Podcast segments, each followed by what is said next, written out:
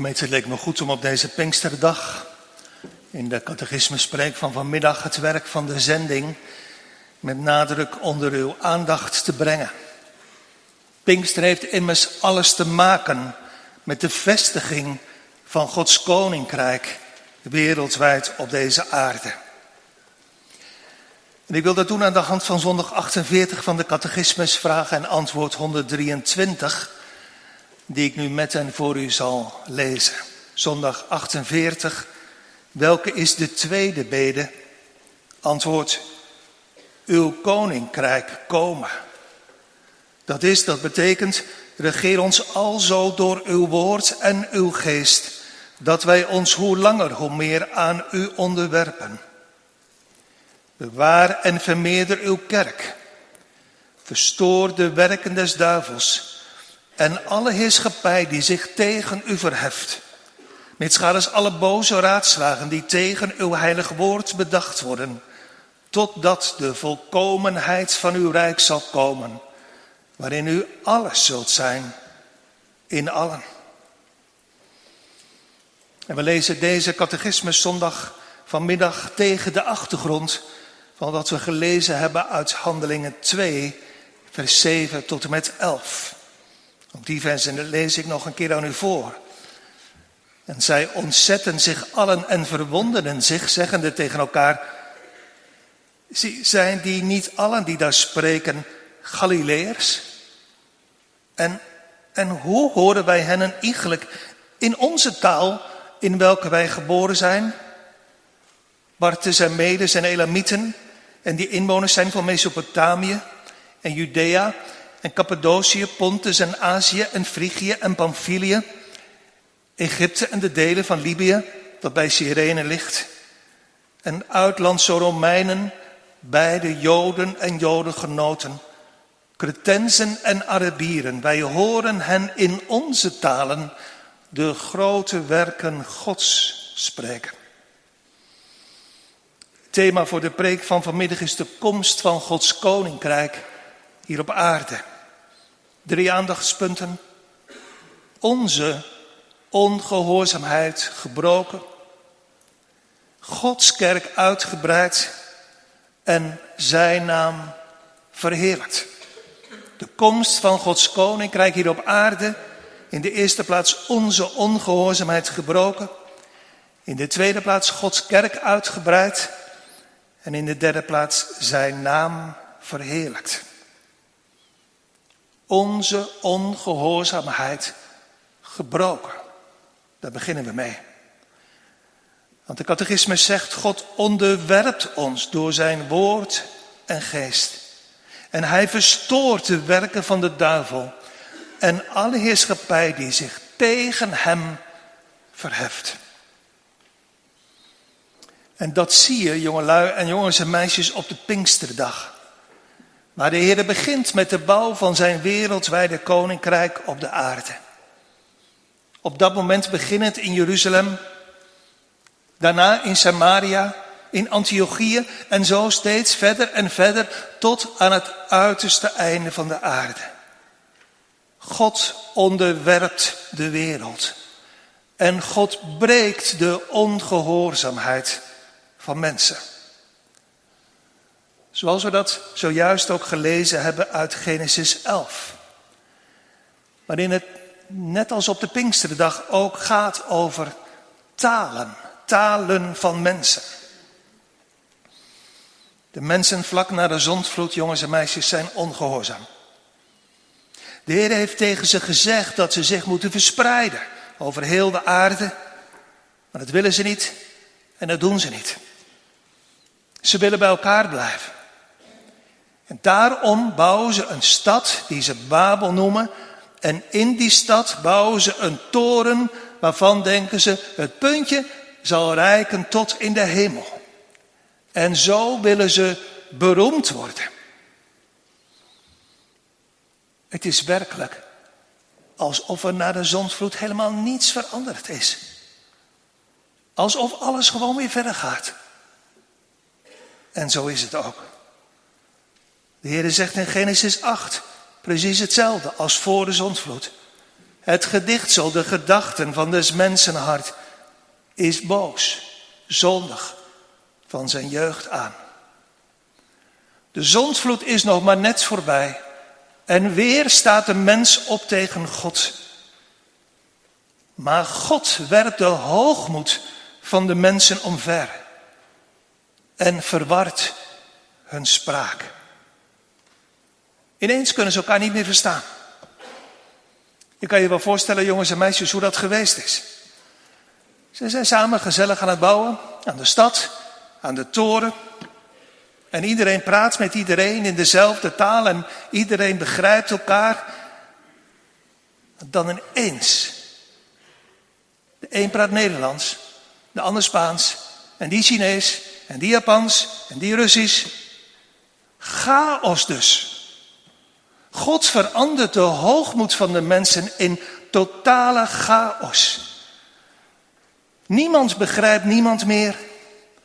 En dus gaan de mensen toch uit elkaar. Hun ongehoorzaamheid, want dat wilden ze niet, wordt veranderd in gedwongen gehoorzaamheid. En die stad Babel gaat als vergeten stad ten onder. In de eeuwen daarna is het werk van de Heer vooral gericht op het volk Israël op zoals de Bijbel het noemt, het zaad van Abraham.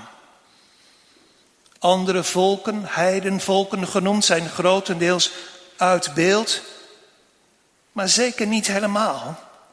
Want de Heer zegt direct al in het volgende hoofdstuk in Genesis 12 tegen Abraham, in u Abraham zullen al de geslachten van het aardrijk gezegend worden. Maar toch, eeuwenlang is de boodschap van God grotendeels toch niet gericht op mensen, zoals Heer ze noemt, tegen Ezekiel sprekend, niet gericht tot mensen diep van spraak en zwaar van tong, maar beperkt tot het huis van Israël. Tot de komst van de Heer Jezus op de aarde. Tijdens zijn leven, tijdens zijn omwandeling op aarde, zegt hij nog tegen zijn discipelen in Matthäus 10, u discipelen zult niet heen gaan, niet heen gaan op de weg van de heidenen. En u zult ook niet ingaan in enige stad van de Samaritanen, maar gaat veel meer heen tot de verloren schapen van het huis Israëls. Hoewel er soms een andere toon doorklinkt in de woorden van de Heer Jezus. Bijvoorbeeld in Johannes 10. Als hij zegt, ik heb nog andere schapen die van deze stal niet zijn. Deze moet ik ook toebrengen. En ze zullen mijn stem horen en het zal worden uiteindelijk één kudde en één herder. Maar vooral na zijn opstanding wordt het perspectief van zijn koninkrijk ineens veel wijder. Denk maar aan de laatste verse van Matthäus Evangelie.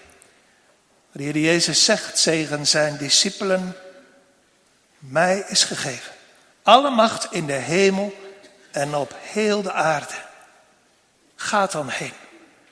Onderwijst al de volken, dezelfde dopende in de naam des Vaders en des Zoons en des Heiligen Geestes, lerende hen onderhouden alles wat ik u geboden heb. En zie, ik ben met uw lieden al de dagen tot de voleinding van de wereld. En denk ook maar om iets meer te noemen aan de laatste woorden van de Heer Jezus, gesproken tegen zijn discipelen vlak voor zijn hemelvaart. U zult ontvangen de kracht van de Heilige Geest die over u komen zal en opdracht en belofte, u zult mijn getuigen zijn, zo te Jeruzalem als in geheel Judea en Samaria en tot aan het uiterste van de aarde. Ons eerste punt, onze ongehoorzaamheid gebroken. Wanneer? Terugdenkend aan Genesis 11, toen God neerkwam. Je voelt de heilige spot in de woorden. Zij denken dat ze een toren bouwen tot in de hemel. Maar er staat eigenlijk, God, God moet menselijk gesproken naar beneden komen om om dat kleine, minuscuul kleine torentje te zien. En God deed het om een ongehoorzaamheid te breken. Wanneer toen? Wanneer? Nu? Hoop ik ook in uw, in jouw leven. Ongehoorzaam, trots, hoogmoedig, opstandig was je. Maar God zocht je. Door de stille werking van zijn Heilige Geest, denk maar terug aan vanmorgen, op om je ongehoorzaamheid en opstand te verwarren. En om je door zijn genade gehoorzaamheid te leren. Nou, dan denkt de catechismus als er staat in antwoord 123, Heren, biddend hè, Heren, regeer ons alzo door uw woord en door uw geest, dat wij ons hoe langer, hoe meer aan u onderwerpen. Dus niet dat we gaandeweg steeds trotser en trotser en trotser worden. Maar laat ons, Heer, door uw woord en door uw geest steeds dieper en dieper voor u buigen. Laat onze ongehoorzaamheid en opstand tegen u meer en meer gebroken worden. Wat we juist ook na ontvangen genade nodig hebben. Laat u, kinderen van God geliefde mede-christenen, regeren door Gods woord en door zijn Heilige Geest. Buigend, buigend voor de wil van de Heer en voor zijn woord. Zoals de dichter zegt van Psalm 46, laat af. Wees stil. Weet dat ik God ben. God is God. Ook al begrijp je helemaal niets van zijn weg en van zijn leiding. Laat hem koning zijn. En laat hem meer en meer koning worden in ons leven. Niet door iets van ons, maar door de stille, vernieuwende werking van de Heilige Geest in onze harten. En vergeet, discipelen, ondertussen de laatste woorden van de heengegane zaligmaker niet. Discipelen, ook hier in Capelle. Het was gezellig, ongetwijfeld, in Babel. Bij bouwen van de stad en van de toren, hoewel vol van zonde en ongerechtigheid. Het was goed, zonder twijfel, in Jeruzalem op de Pinksterdag. Eendrachtig, één van hart, biddend bij elkaar, sprekend, zingend misschien wel. En nu even later, het is goed en gezellig in Capella. Maar gezonde twintigers, dertigers, veertigers, vijftigers, zestigers. Mag ik u voor deze keer met Pinksteren persoonlijk vragen? Niet om extra geld voor de zending, want dat is niet het grootste probleem. Maar is uw hart, is jouw hart nooit geraakt? Door? Door de laatste woorden van de zaligmaker.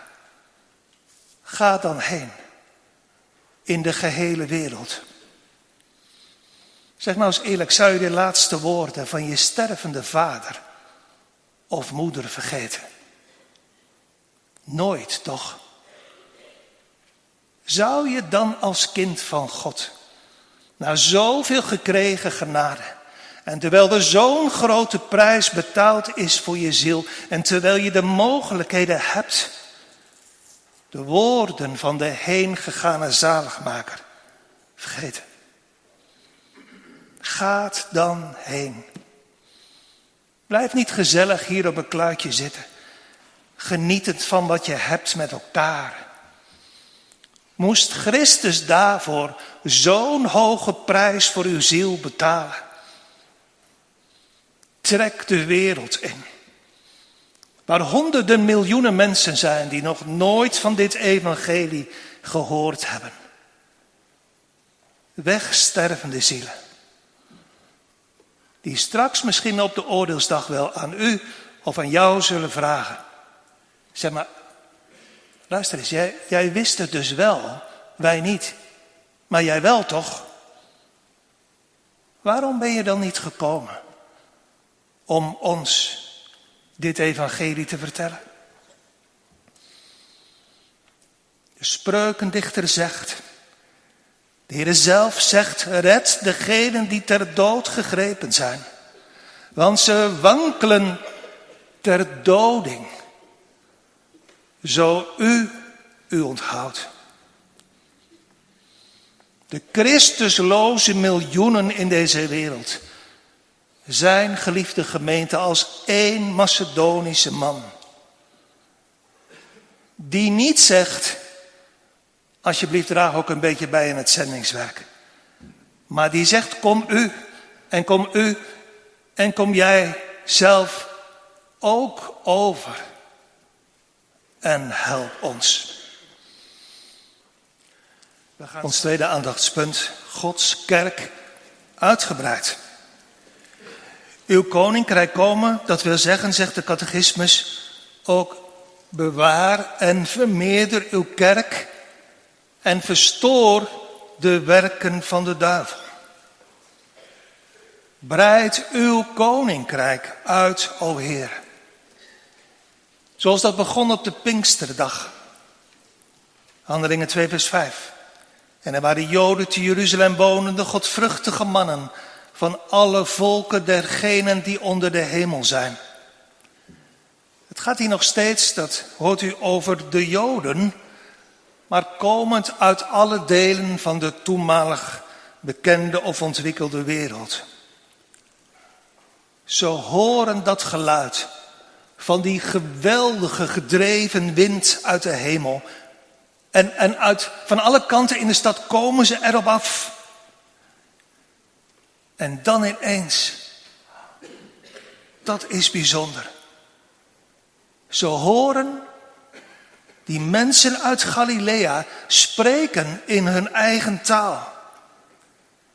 Het is, zegt vers 4, de Heilige Geest die het doet. Mensen vertellen de grote werken van God over de opstanding en de hemelvaart van Christus in hun eigen moedertaal. En dat doen notabene die mensen uit Galilea. Uit dat achtergebleven, onontwikkelde gebied in Noord-Israël.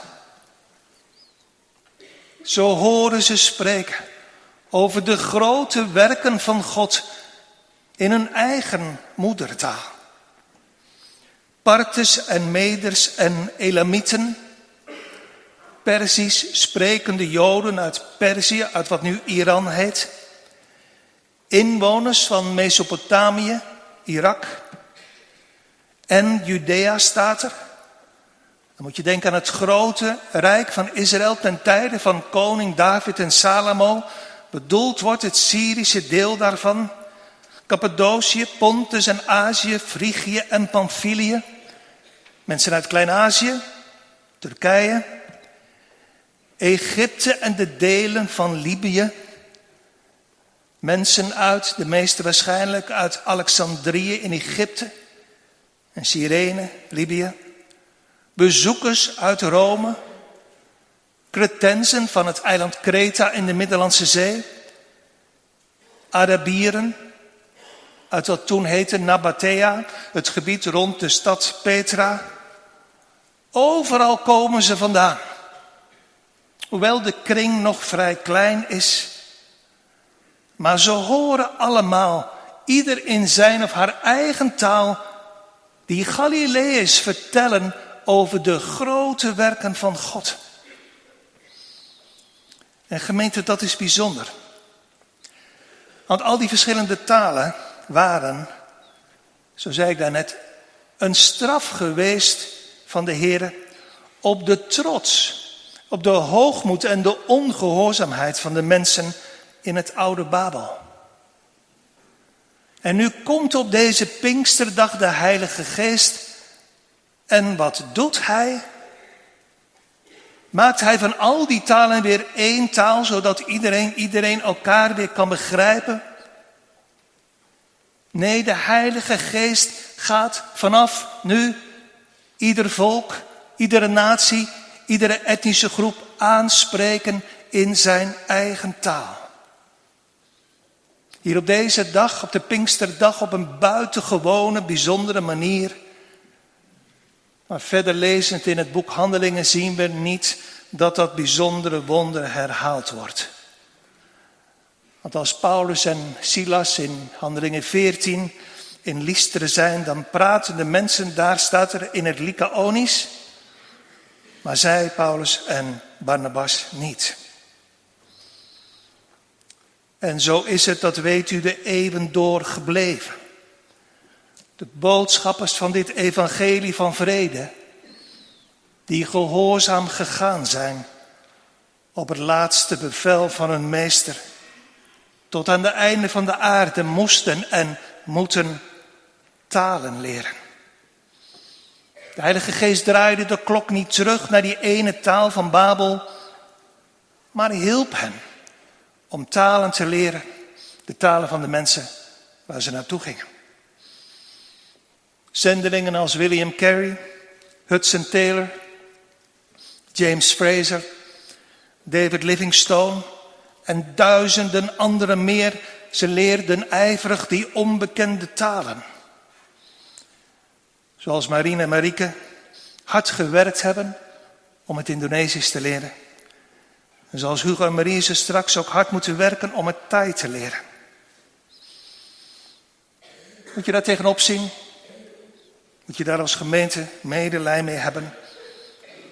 Nee, absoluut niet. Want zoals het op de Pinksterdag op een heel bijzondere manier gebeurde, zo staat in vers 2, en ze begonnen te spreken met andere talen, zoals de geest hun gaf uit te spreken. Zo geeft de Heer nog steeds niet onmiddellijk of direct, maar door de weg van veel inzet en hard leren, gaven, ook geestelijke gaven om vreemde talen te leren. Zodat het evangelie van genade steeds verder uitgebreid kan worden over deze wereld. Is dat belangrijk? Ja, omdat, dat zei ik eerder al, het laatste bevel is geweest van de ten hemel gevaren koning van de kerk, Christus Jezus. Maar ook omdat het alles, letterlijk alles te maken heeft met de eer van Christus. En dat zeg ik in het bijzonder tegen u die genade kennen mag, kinderen van God. We leven hier, dat weet u toch. Niet om lekker te leven met alles wat we hebben. Om carrière te maken. Om te relaxen met een heerlijk pensioen. Gaat het u niet aan dat er in deze wereld miljoenen mensen voor eeuwig verloren gaan? En zou Christus in uw leven niet veel meer eer krijgen, al was het uit de mond van één geredde sterveling? Als we zouden ophouden om altijd maar onze eigen dingen te doen en meer ons leven zouden gaan besteden in de dienst van Gods koninkrijk. Ja, maar. En ik weet het, dan komen er allerlei bezwaren. Mijn familie dan? Ben ik zo aan gehecht? Ja, maar zei de Heer Jezus niet, en zo wie zal verlaten hebben. Huizen of broeders of zusters, of vaders of moeder, of vrouw of kinderen of akkers, om mijn naams wil, die zal honderdvoud ontvangen en het eeuwige leven beërven. Ja, maar onze kinderen dan? Ja, dat begrijp ik. Maar toch heeft de Heer niet gezegd, toen het om deze opdracht ging, ik ben met uw lieden. Is er nou iets beters wat je je kinderen kan toewensen dan deelgenoot te zijn van die belofte van Christus? Ik ben met uw lieden. Zijn er niet heel veel zendelingen voor ons uitgegaan, ook met kleine kinderen? Ingewikkeld, zeker. Maar God zorgt zoals Hij beloofd heeft. Zoals Hij zorgt voor Nathan en Chloe Geense. Zoals Hij straks zal zorgen voor Hadassah en Abigail en Gabriel Nieuwenhuizen. Maar, ja ik weet het, niet iedereen kan naar het zendingsveld en ik ben ook zelf niet in staat om iemand van ons te overtuigen van de noodzaak daarvan. Maar toch ga ik het met Gods hulp wel proberen.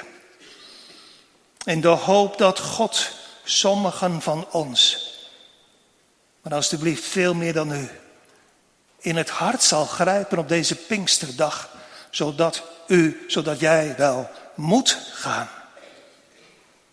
Waarom? Wat denkt u van de nood van zoveel onbereikte mensen in deze wereld?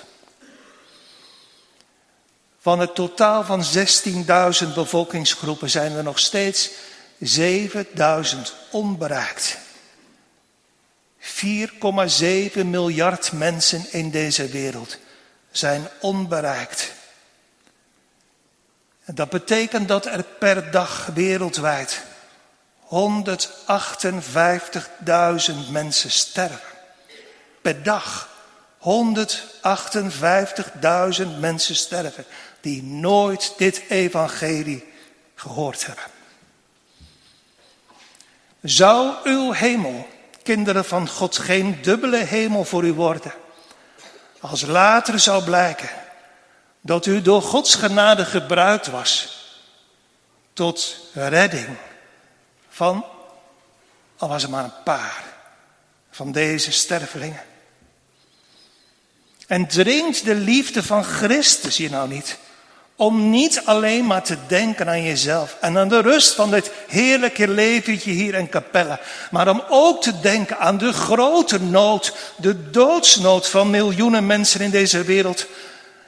En vooral krijgt Christus niet veel meer eer ook in uw persoonlijke leven. Als u niet een klein beetje, maar echt alles voor hem over hebt. En het verlorene gaat zoeken. En hen ook gaat vertellen, zoals hier staat in Handelingen 2, vers 11, over de grote werken van God. Jongens en meisjes, je bent nog jong. Bid alsjeblieft heel veel. Of de Heer je wil gaan gebruiken als je groot bent in zijn goede dienst. En jongelui, bid om een plek. En bereid je voor, ook door je opleiding, tot werk in Gods koninkrijk en gezonde volwassenen. Is het eerlijk gezegd toch niet een beetje armoedig dat er uit de gemeente hier in Capelle, uit deze grote gemeente, maar een paar zendingswerkers uitgegaan zijn of op het punt staan om te gaan. De velden zijn wit om te oogsten maar de arbeiders zijn weinig. Bid dan de Heere des Oogstes dat hij arbeiders zal uitstoten in de wijngaard. Dat hij u, dat hij jou zal uitstoten. Om straks, in welke taal dan ook, de grote werken van God te gaan vertellen. Tot slot gemeent ons derde aandachtspunt, zijn naam verheerlijkt. Want wat bid je als je vraagt, uw koninkrijk komen? Dat, zegt de catechismus, de volkomenheid van uw rijk zal komen, waarin u alles zult zijn in allen. De apostel Johannes geeft ons een blik in die volkomenheid van Gods rijk in Openbaring 7, vers 9. Waar hij schrijft, na deze zag ik en zie een grote schare, die niemand tellen kon, uit alle natie en geslachten en volken en talen, staande voor de troon en voor het lam, bekleed met lange witte klederen en palmtakken waren in hun handen. Als de torenbouw in Babel door had kunnen gaan, was het anders afgelopen. Dan was er wereldwijd één groot volk gegroeid, vol van ongehoorzame en trotse mensen. Die samen met elkaar met vereende krachten wereldwijd ongetwijfeld het christendom geprobeerd hadden uit te roeien. Maar die macht heeft de Heer gebroken. Door ze te versnipperen in 16.000 groepen. Tot bewaring van zijn kerk. Als Babel en zijn torenbouw door hadden kunnen gaan, was het anders afgelopen. Dan was het ook anders geweest in de hemel dan dat het straks zal zijn. Want u voelt met me mee, het is een groot verschil of je eer krijgt van één volk of van 16.000 volken. Het is een groot verschil of er gezongen wordt in één taal of in 16.000 talen. Dus wat blijkt aan het einde van deze voorbijgaande wereld straks, bij de voltooiing van het werk van de Heilige Geest, als het koninkrijk van Christus op aarde gebouwd is, dat God dwars door de zonde en de opstand van ons mensen meer dan ooit tevoren al de lof en de glorie toegezongen zal worden. Wij mensen hadden het anders bedacht. Wij dachten, wij gaan Gods plan doorkruisen en teniet doen. Zoals de broers van Jozef ook dachten. We gaan die jongen uit de weg ruimen. Maar God had andere gedachten. Zoals eeuwen daarna de mensheid dacht over de zaligmaker. We gaan hem uit de weg ruimen. Weg met hem. Menselijke zonde. Ten top. Maar, zegt Petrus op de Pinksterdag in vers 23. Daarachter was onzichtbaar voor ons mensen Gods verborgen raad. Petrus zegt deze door de bepaalde raad en voorkennis van God overgegeven zijnde, hebt u, dat is de andere kant, genomen en door de handen van de rechtvaardigen aan het kruis gehecht en gedood. Dus achter al die zondige dingen ging en gaat Gods verborgen plan schuil. Dat maakte die zonde van het oude Babel en de zonde uit deze tijd niet goed. Maar God ging en gaat wel door die weg zijn eigen plan en raad volvoeren. Tot de volkomenheid van zijn koninkrijk. Zoals er misschien ook wel in uw of in jouw leven moeilijke dingen zijn. Door mensen je aangedaan Mensen hebben je misschien wel leed aangedaan, pijn gedaan, beschadigd, getekend voor het leven. Was het goed wat die ander deed? Nee. Nee, dat was zonde. Maar misschien heeft de Heer het wel willen gebruiken. Of zal hij het nog gaan gebruiken? Tot verheerlijking van zijn grote naam. Zo is het ook gegaan. In die lijn die loopt van Babel naar Jeruzalem. Naar het hemelse Jeruzalem. Zonde en opstand daar in Babel hebben geleid tot verstrooiing, tot versnippering van de wereldbevolking. Eeuwenlang is het hel beperkt gebleven tot het volk van Abraham. Maar dan op de Pinksterdag wordt de Heilige Geest uitgestort en begint hij aan de bouw van zijn wereldwijde koninkrijk. Uit alle volken natieën en tongen. Tot de volmaking van zijn rijk. Tot, zegt de catechismus, de volkomenheid van zijn rijk zal komen. En u, o God, alles zult zijn in allen. Juist de veelheid, de veelkleurigheid, de veeltongigheid, de veeltaligheid van die ontelbare mensenmassa die in duizenden talen de lof zal zingen van Christus, staande voor de troon en voor het lam. Juist dat zal de eer van Christus meer dan ooit vergroten. Als, zegt Paulus in Colossense 3, Christus alles zal zijn in allen. Gemeente, zult u daarbij zijn? Als de lof in duizenden talen gezongen zal worden voor Christus en voor de troon. Zult u daarbij zijn? Zult u daarmee zingen? Dan moet hier op aarde wel uw trots, uw opstand en ongehoorzaamheid door de Heere gebroken zijn voordat u straks buigend valt aan de voeten van het lam om hem te aanbidden.